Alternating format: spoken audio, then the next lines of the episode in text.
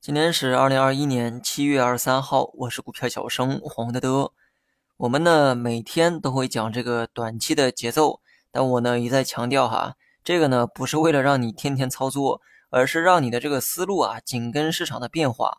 对于专业的人呢，每天看盘的理由啊只有一个，那就是怕有意外发生。对，既然是意外，说明它发生的这个概率啊会很低，所以真正做投资的人呢不会经常交易。而经常看盘的理由呢，只是为了在小概率发生的时候，及时的做出应对的策略。那么以上的内容呢，留给新手们好好思考一下。愿你们呢早日成长为成熟的投资者。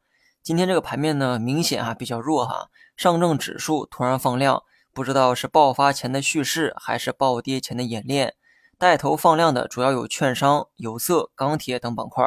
这其中呢，有色、钢铁啊是在高位出现的放量。所以短期走势呢，需要留意一浪冲顶的可能，不排除未来几天啊会出现高位的盘整。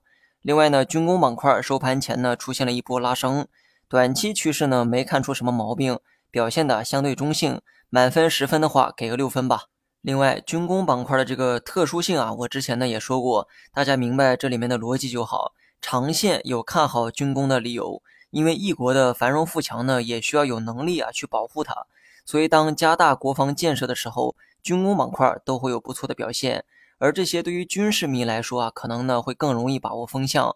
从以往的这个经验来看，频繁的军事演习、局部地区的纷争都会刺激到军工板块。而这些消息啊，就像部分行业的这个周期因素一样，只会让军工呢有波段性的表现。如果不具备这些信息筛选的能力，那么我还是建议你哈，把目光呢放得足够长一些。赌我们的这个祖国啊日益强盛，只要这句话能实现，军工呢一定会有投资价值。整个军工企业几乎啊都是国企，很多公司的名称都是中航什么什么、中国什么什么，关联性真的很高。看了一下几家公司的业绩表现，发现跟电子科技相关的军工股业绩啊会更加突出。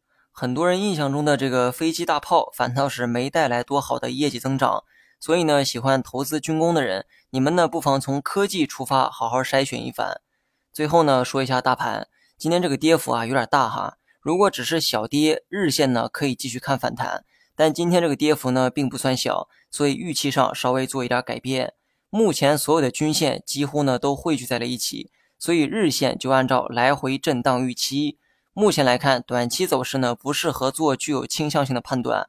由于中期的走势啊是在震荡。所以短期走势的最终结果也必然是震荡，只不过震荡过程中呢，把这个趋势再进行细分，就看到了反弹与回落的小趋势。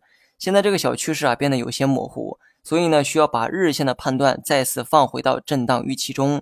等下一个小趋势开始变得清晰的时候，咱们呢再做倾向性的判断。好了，以上是全部内容，下期同一时间再见。